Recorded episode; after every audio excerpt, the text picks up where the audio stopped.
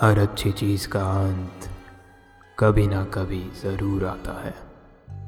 लेकिन कई घटनाएँ आपका अंत समय आने से पहले भी ला सकती हैं। डर डायरी के पन्ने से आपके लिए दो और दिल दहला देने वाली कहानियाँ। अगर आपके पास भी कोई डरावनी या भूत प्रेतों की कहानियाँ हैं तो डिस्क्रिप्शन में दिए लिंक के द्वारा हमें भेजें। और अगर हर हफ़्ते आपको नई डरावनी कहानियाँ सुननी है तो हमारे चैनल को सब्सक्राइब करें और बेल आइकन ज़रूर दबाएँ। इस कहानी के आखिर तक बने रहें, पिछली वीडियो से चुने हमारे टॉप तीन कमेंट्स को सुनने के लिए। आइए, आज की दो कहानियाँ शुरू करें। मैं बहुत डरा हुआ हूँ। घबराहट की वजह से मेरे दिल की धड़कन मुझे मेरे कानों तक सुनाई दे रही है। मैं अब कभी भी सो नहीं पाता। क्योंकि मुझे ऐसा लगता है कि मेरे सोते ही वो मुझे मार डालेगी। अभी भी वो मुझे मेरी ये कहानी लिखते हुए देख रही है। ये कहानी तब शुरू हुई जब मैं अपने माँ बाप का घर छोड़कर अपने नए घर में शिफ्ट हुआ। मैं अपने पैरों पर खड़ा होना चाहता था, इसलिए बड़ी मुश्किल से मम्मी पापा को मनाकर मैं अपने ही शहर में एक नए घर में शिफ्ट हो गया था। उस दिन मैं बहुत खुश था, क्योंकि मैं पहली बार अपने आप अकेले रहने वाला था। अब उस दिन को दोबारा याद करने पर लगता है कि शायद वो ही मेरी ज़िंदगी का आखिरी खुशी का दिन था। मैंने बहुत ढूँढने के बाद सबसे सस्ता मिलने वाला घर रेंट पर लिया था। इतना अच्छा घर इतने सस्ते में मिल रहा था, ये देखकर मुझे शुरुआत से ही लग रहा था कि यहाँ कुछ तो गड़बड़ होगी। लेकिन ये शायद मेरी ही लापरवाही थी कि इस बात की बिना परवाह करे मैंने ये घर ले लिया। शिफ्ट होने के तुरंत बाद ही मुझे अपनी आँखों के कोनों में कभी कभार कुछ हिलता हुआ दिखाई देता था। लेकिन मेरी दूसरी तरफ़ घूमते ही मुझे ऐसा लगता था कि कोई जल्दी से मुझसे छुप रहा हो। शिफ्ट होने के कुछ एक हफ़्ते बाद मैं रात को टीवी देख रहा था। मेरा टीवी मेरे बेड के एकदम सामने ज़मीन पर पड़ा हुआ था। मैं आराम से लाइट्स बंद करके सोने से पहले टीवी देख ही रहा था जब मुझे अचानक ही मेरी आँखों के कोनों पर कुछ दिखाई दिया। मैंने एक झटके से उस तरफ़ मुड़कर देखा तो मैंने उस अंधेरे से भी काली किसी चीज़ को ज़मीन के अंदर जाते हुए देखा। मुझे मेरी आँखों पर विश्वास नहीं हो रहा था। शायद नींद के कारण वो मेरा वहम था। मैं थोड़ा घबरा ज़रूर गया था, लेकिन अपने मन को बहलाते हुए मैंने यही माना कि मुझे नींद की वजह से ही चीज़ें दिख रही हैं और मैं बस टीवी बंद करके सो गया। लेकिन अब इस घर में मैं थोड़ा चौकन्ना रहने लग गया था। फिर भी बीच बीच में मुझे आँखों के कोनों से चीज़ें दिखाई देती और मुड़ने पर वहाँ कभी भी कुछ नहीं होता था। पर हर बार वहाँ एक अजीब सी आवाज़ आने लगी थी। लेकिन उस घर में ये सबसे डरावनी चीज़ नहीं थी। उस घर में बिताई पहली रात से ही मुझे हर रात बहुत ही भयानक सपने आ रहे थे। ऐसे सपने जिनके कारण मैं बीच रात चिल्लाते और पसीने से भीगा हुआ उठता था।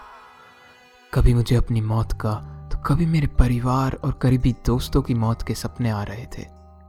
हर बार जब मैं डर के मारे एकदम से उठ के आँखें खोलता था तो मुझे वही आवाज़ सुनाई देती थी, जो मुझे मुड़ के देखने पर आती थी।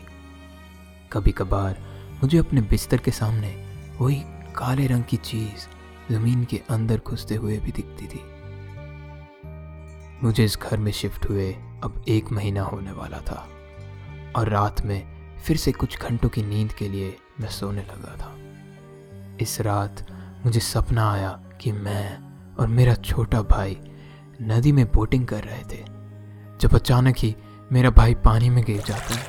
मैं उसको बचाने के लिए अपना हाथ आगे बढ़ाता हूँ, पर वो मेरा हाथ पकड़ के मुझे भी पानी के नीचे खींच लेता है। मेरी आँखों के सामने ही मैं और मेरा भाई उस गहरे पानी में डूब रहे थे, जब मेरी आखिरी सांस लेने से पहले ही मेरी नींद खुल गई। मुझे बचपन से ही ना जाने क्यों पानी से बहुत डर लगता था और मैं अब अपने पसीने से भीगा हुआ एकदम से हाफते हुए उठा। लेकिन इस बार मेरी आँखें खुलते ही मेरी रग रग में खून जम सा गया। मेरे सामने एक सात आठ साल की छोटी सी लड़की बैठी हुई थी।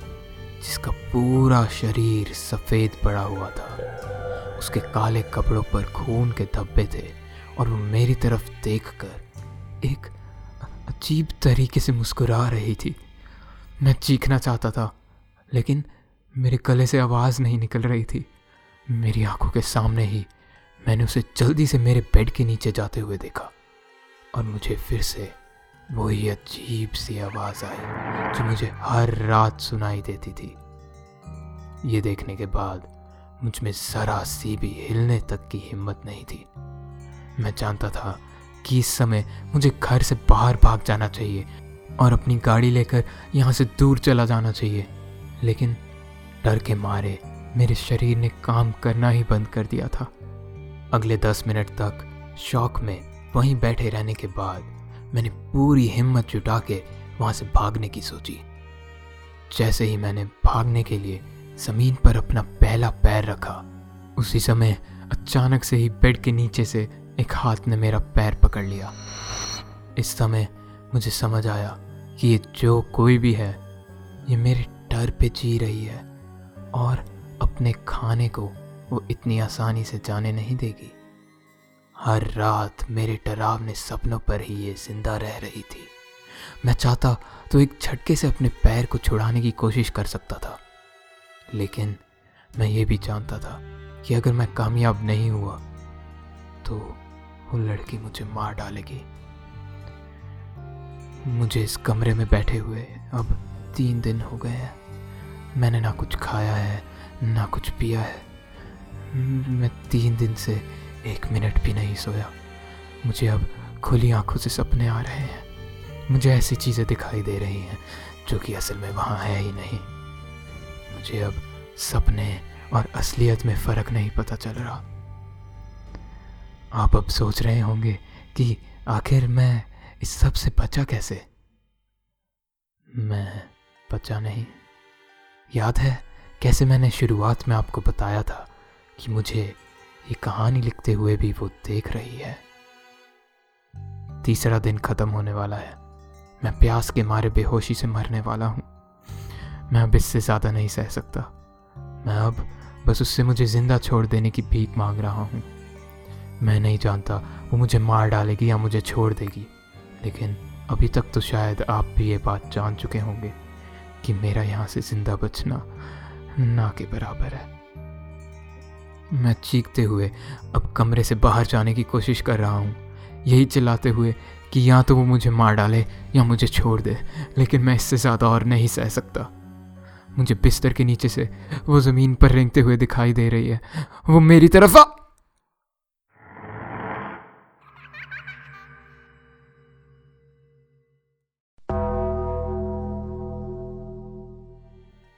मैं अपनी पत्नी से बेइंतहा मोहब्बत करता हूँ। और मैं उसके लिए कुछ भी कर सकता हूँ। हम दोनों पहली बार कॉलेज में मिले थे। हम दोनों ही एक्टिंग स्कूल में थे और पहली बार हम दोनों एक प्ले की रिहर्सल करते वक्त मिले थे। उसको पहली बार देखते ही मुझे वो पसंद आ गई थी। हमारा प्ले में एक सीन साथ था, जिसकी पहली रिहर्सल के दौरान मैं उसको देखते रह गया था और अपनी सारी लाइंस भी भूल गया था। शायद ये देखकर उसको भी समझ आ गया था कि मैं उसको पसंद करता हूँ। रिहर्सल के बाद उसके पास जाके मैंने उसको अपना नाम बताया, हैरी, और उसने मुझे अपना नाम बताया, मानवी।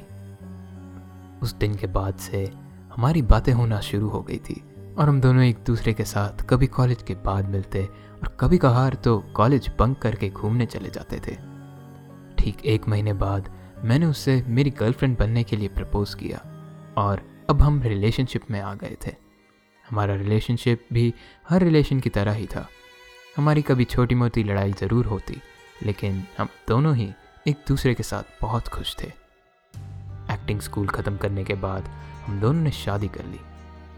शादी के बाद हम दोनों ही काम की तलाश में थे, जब हमें एक ड्रामा कंपनी से ऑफ़र आया, जो कि पूरे देश में अलग अलग जगह जाके प्लेस करती थी। उनको हमारी जोड़ी काफ़ी पसंद आई। और हमें रोल भी एक कपल का ही दिया गया। इस काम से हमें पैसे तो मिल ही रहे थे, पर साथ ही साथ पूरा इंडिया घूमने का भी मौका मिल गया था। असल कहानी अब यहाँ से शुरू होती है।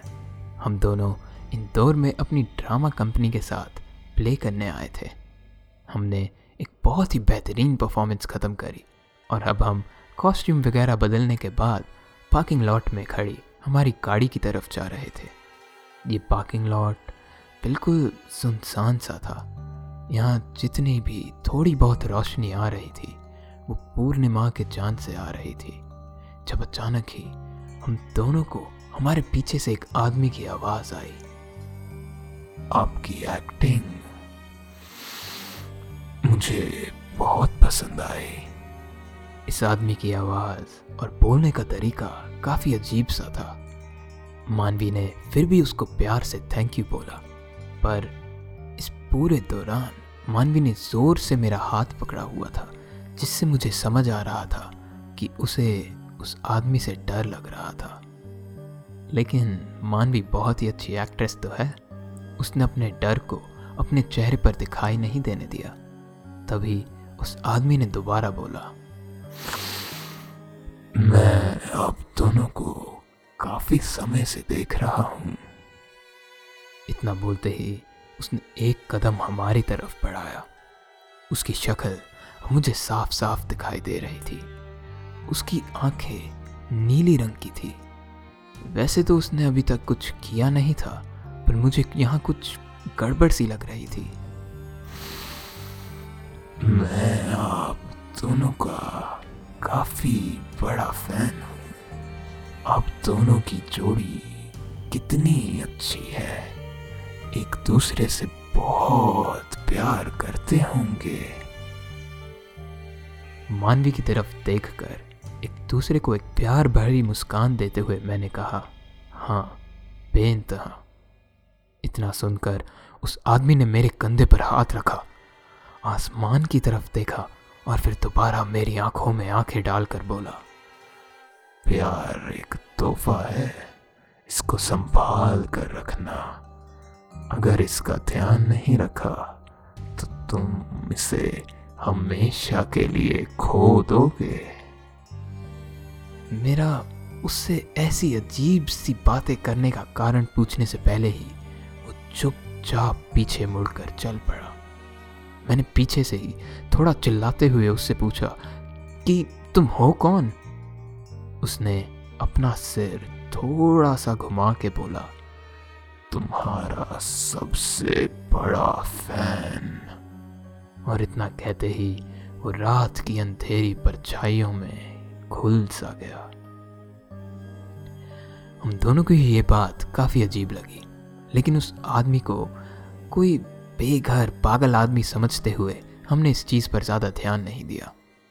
उसी रात घर पहुंचकर हम दोनों सोफे पर बैठे हुए टीवी देखते हुए खाना खा रहे थे, जब अचानक ही दरवाजे पर हमें खटखटाने की आवाज़ सुनाई दी। ये चीज़ बहुत अजीब थी, क्योंकि हमने किसी को भी इंदौर में हमारे होटल का पता नहीं दिया था। खटखटाने की आवाज़ सुनकर मानवी खड़े होकर दरवाजे की तरफ़ जाने लगी, जब मैंने उसको कहा कि रुको, मैं जाकर देखता हूँ। लेकिन मेरा खाना अभी ख़त्म नहीं हुआ था। और मानवी का खाना ख़त्म हो चुका था तो उसने कहा कि तुम खाओ, मैं देख लेती हूँ। और वो दरवाजे की तरफ़ निकल पड़ी। मैं उसी की तरफ़ देख रहा था, जब मानवी ने की होल से बाहर देखा और दरवाज़ा खोलकर एक कदम पीछे लेते हुए उसने जो कोई भी था, उसे हमारे होटल के अंदर बुला लिया। मैंने पार्किंग लॉट में मिले उस अजीब से आदमी को हमारे होटल के अंदर आते हुए देखा। उसको देखते ही मैं खड़ा हुआ और धीरे से दरवाजे की तरफ़ जाने लगा। लेकिन मेरे वहाँ पहुँचने से पहले ही उसने मानवी की गर्दन पर हाथ रखा और उसकी गर्दन अपने हाथ से दबाने लगा। मानवी एकदम से ज़ोर से चीखी और मैं भाग के दरवाजे तक गया और जैसे ही मैं वहाँ पहुँचा, मैंने उस आदमी के मुँह पर ज़ोर से मुक्का मारा और उसको धक्का देकर अपने घर से बाहर फेंक दिया। मैंने जल्दी से दरवाज़ा बंद किया और पीछे देखा तो मानवी ज़मीन पर बेहोश पड़ी थी। मैंने मानवी को हिलाया। उसका नाम ज़ोर ज़ोर से चिल्लाकर उसको उठाने की कोशिश करी। यहाँ तक कि मैंने उस पर पानी भी फेंका, लेकिन वो उठने का नाम ही नहीं ले रही थी। तभी अचानक से पूरे घर की सारी लाइट्स एकदम से बंद हो गई। खिड़की से आती चाँद की रोशनी भी एकदम से कम हो गई और खिड़की के बाहर मुझे एक आदमी की परछाई दिखाई दी। मैंने एक सेकंड के लिए मानवी की तरफ़ देखा और वापस उस खिड़की की तरफ़ देखने पर वो आदमी वहाँ से जा चुका था। पूरा इंडिया घूमने और अलग अलग नई जगह घूमने के कारण मैं हमारी सुरक्षा के लिए अपने साथ एक गन ज़रूर रखता था। मानवी को सिर्फ़ एक मिनट के लिए ज़मीन पर अकेला छोड़कर मैं गन लेने के लिए अपने बेडरूम की तरफ़ भागा। मैं जैसे ही मानवी की तरफ़ वापस आया, मैंने देखा कि वो आदमी एक बार फिर हमारे घर के अंदर था और उसने मानवी का सर अपने हाथ में पकड़ा हुआ था। मैं उसी समय चिल्लाया और बोला कि उसको छोड़, और चिल्लाते चिल्लाते ही मैं उसके सर पर अपना निशाना बना लिया था। उसने मेरी तरफ़ देखा और अब उसकी आँखें लाल रंग में चमक रही थी। उसने अपना सर मानवी की तरफ़ करा और मानवी के और पास जाने लगा। ये देखकर मैंने उस पर गोली चला दी और गोली सीधा जाके उसके सर पर लगी। वो खोली कहकर ज़मीन पर गिर गया। मैं भाग के मानवी की तरफ़ गया। मानवी को पकड़ते हुए मैंने उस आदमी की लाश की तरफ़ देखा। लेकिन अब वहाँ पर कोई भी नहीं था। मैंने दोबारा मानवी को उठाने की कोशिश करी, लेकिन अभी भी मानवी उठ नहीं रही थी। मैंने अपनी गन रीलोड करी और एक बार फिर से गोली चलाने के लिए बिल्कुल तैयार हो गया था। मैं हाथ में गोली लेकर घर में उस आदमी को ढूँढने लगा। मुझे जब पूरे घर में कोई नहीं दिखा तो मैं मानवी की तरफ़ वापस लौटा। जब मुझे वही आदमी मानवी के गले पर अपना मुँह लगाए हुए दिखा, उसने सर ऊपर करके मेरी तरफ़ देखा। उसकी आँखें अभी भी लाल थी। मैं ज़ोर से गुस्से में चिल्लाया और उसकी तरफ़ भागा।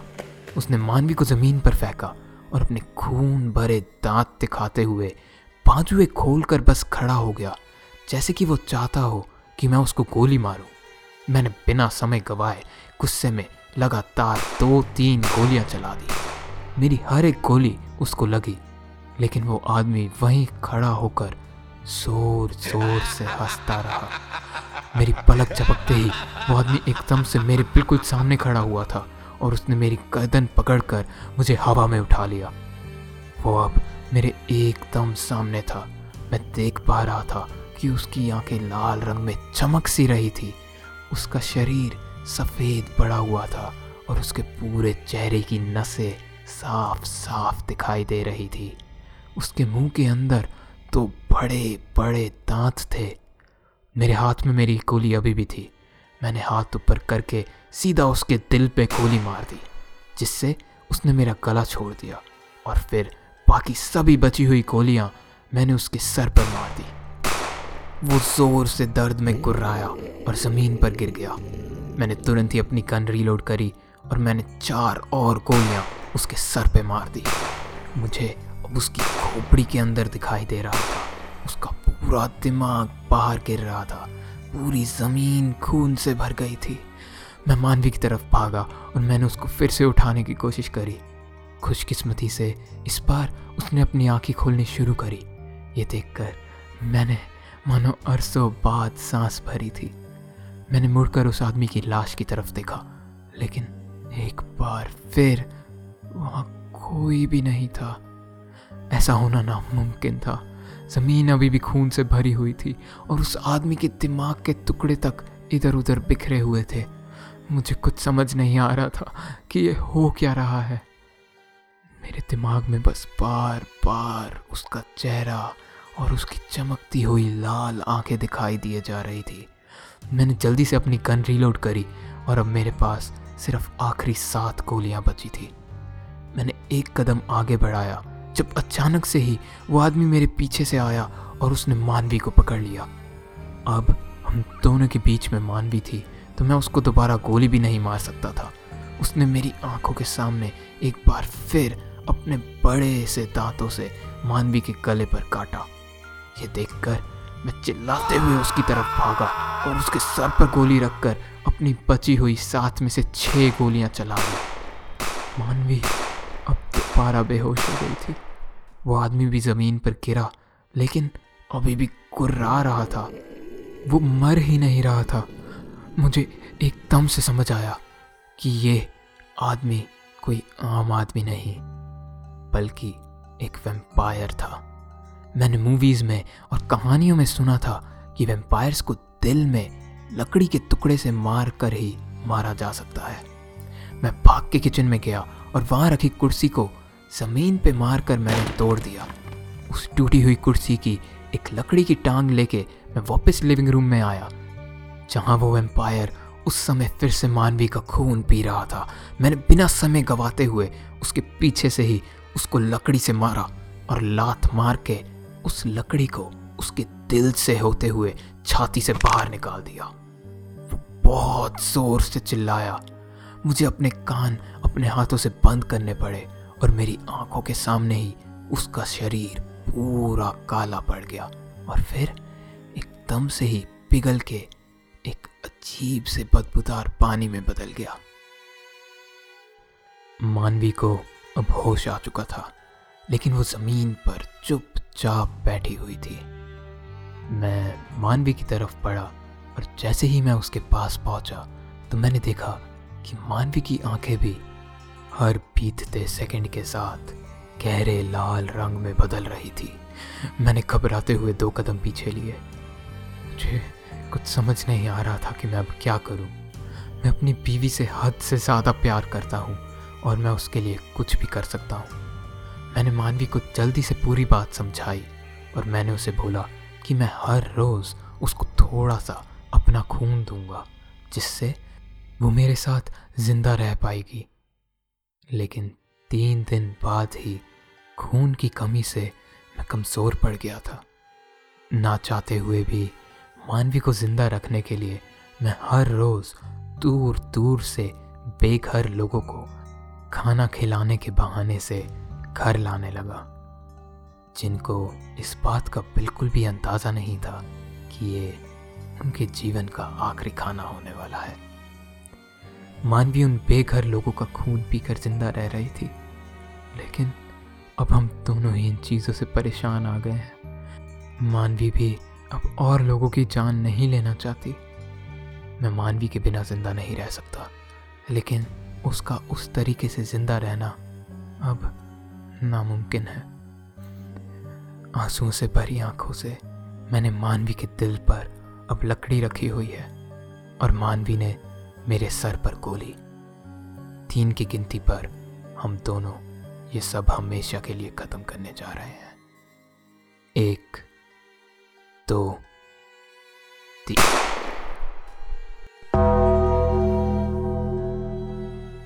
उम्मीद है आपको डर डायरी की आज की ये दो कहानियाँ पसंद आई होंगी। अगर आपको ये कहानी अच्छी लगी तो हमें कमेंट्स में ज़रूर बताएँ और अपने दोस्त को भी ज़रूर सुनाएँ। वीडियो ख़त्म करने से पहले, आइए पिछली वीडियो के टॉप तीन कमेंट्स देखें। रॉक्स गेमर कहते हैं कि फ्रॉम हॉन्टिंग ट्यूब अब से तुम्हारा भी सपोर्ट करेंगे, जिस पर मैं उन सभी लोगों को वेलकम करना चाहूँगा, जो कि हॉन्टिंग ट्यूब से हमारे चैनल पर आए हैं। उम्मीद है आपको हमारा कंटेंट भी पसंद आ रहा होगा। सस्पेंस फ्रीक्स ने कहा है कि awesome storytelling glad found your channel जिस पे मैं कहना चाहूँगा कि मुझे भी बहुत खुशी हुई आपका चैनल ढूंढ के। आपकी एनिमेशंस भी मुझे काफ़ी अच्छी लगी।